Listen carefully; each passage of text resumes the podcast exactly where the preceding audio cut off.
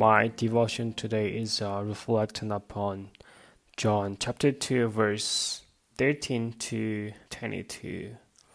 It's a story of Jesus clears the temple courts. When it was almost the time of the Jewish Passover, Jesus went to the Jerusalem with the disciples. Of course, there were many people from different distant lands coming to assemble. They make their journey to the temple. Some of people they brought their, their sacrifices from their their place because of uh, um, the convenience. They just um, purchased their sacrifices in the court of temple. And not only that, um, according to Acts chapter 30, verse 12 to 16, uh, mentioned that every Jew was required to pay yearly a half shekels as a ransom for his souls.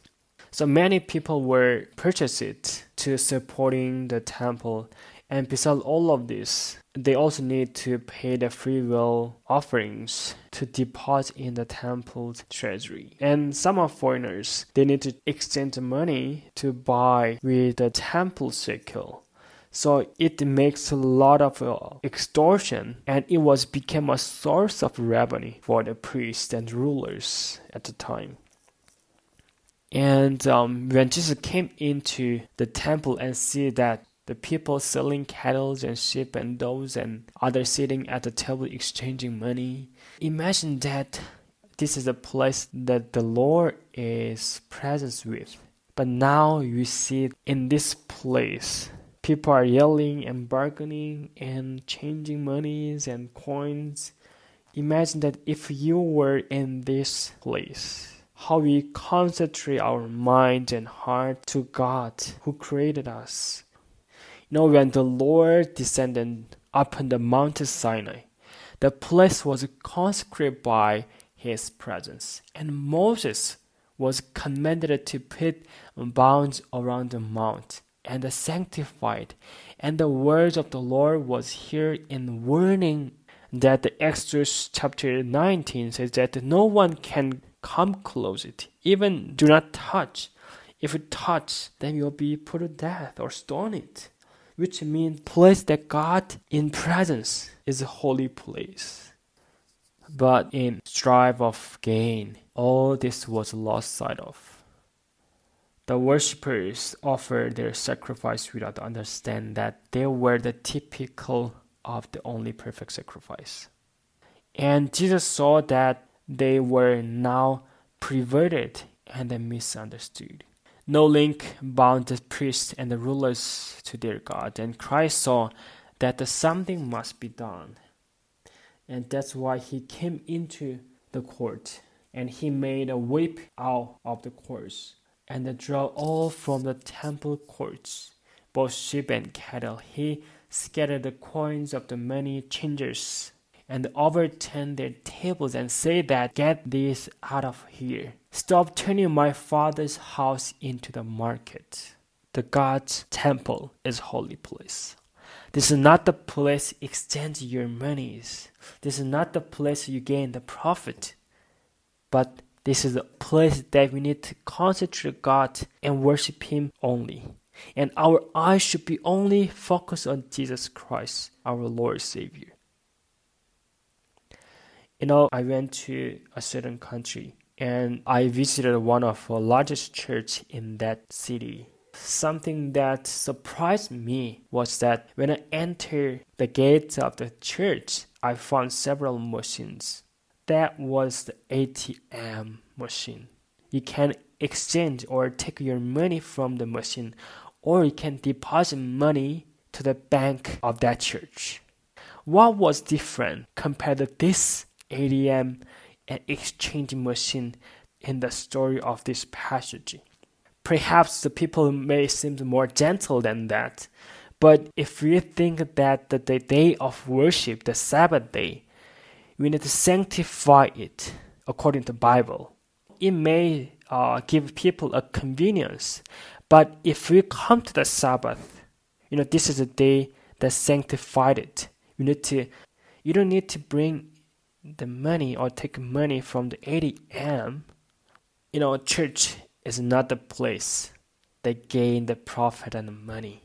This is a place drawn people's eyes to Christ. But Jesus is the one cleans the place. He said that this is a place of prayers. This is a place worship him alone. And he's the one who can cleanse the temple. And the people come to Jesus and say, What sign can you show us to prove your authority to do all this? And just make a parable to answer them that um, destroy this temple and I will rebuild it again in three days. And they replied, It has taken 46 years to build this temple, and you are going to raise it in three days? But Jesus has a double meanings of it. He referred not only to the destruction of the Jews' temple and worship, but to his own death, the destruction of temple of his body. You know that um, in eternal ages, it was God's purpose that every created being should be a temple for the indwelling of the creators. First Corinthians chapter 3 verse 16 and 17 says that know you not that you are the temple of God and that the spirit of God dwells in you which means that the, we are the temple that God's dwelling in us? And no man can of himself cast out of evil that have taken possession of the heart. But only Christ can not only forgive our sins but also cleanse our sins with his own blood. He will not force any of us an entrance, but he says, Behold, I stand at the door and knock. If any man hear my voice and open the door, I will come into him. Revelation chapter 3, verse 20. You know that God is willing to help us. If you that willingly open your heart to Christ, He's always there and wait for us to open our heart and uh, come into our heart and help us and cleanse our souls and mind.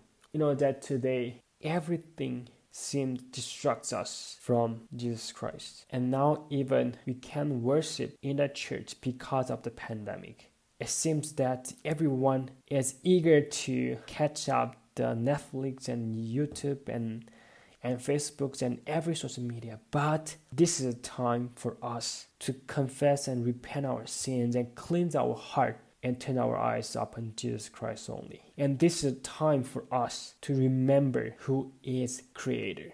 Only Christ and only Jesus Christ can save us from this disease. And just the only one that we can trust. This is a time for us to cleanse our heart and mind and put our eyes upon Jesus Christ.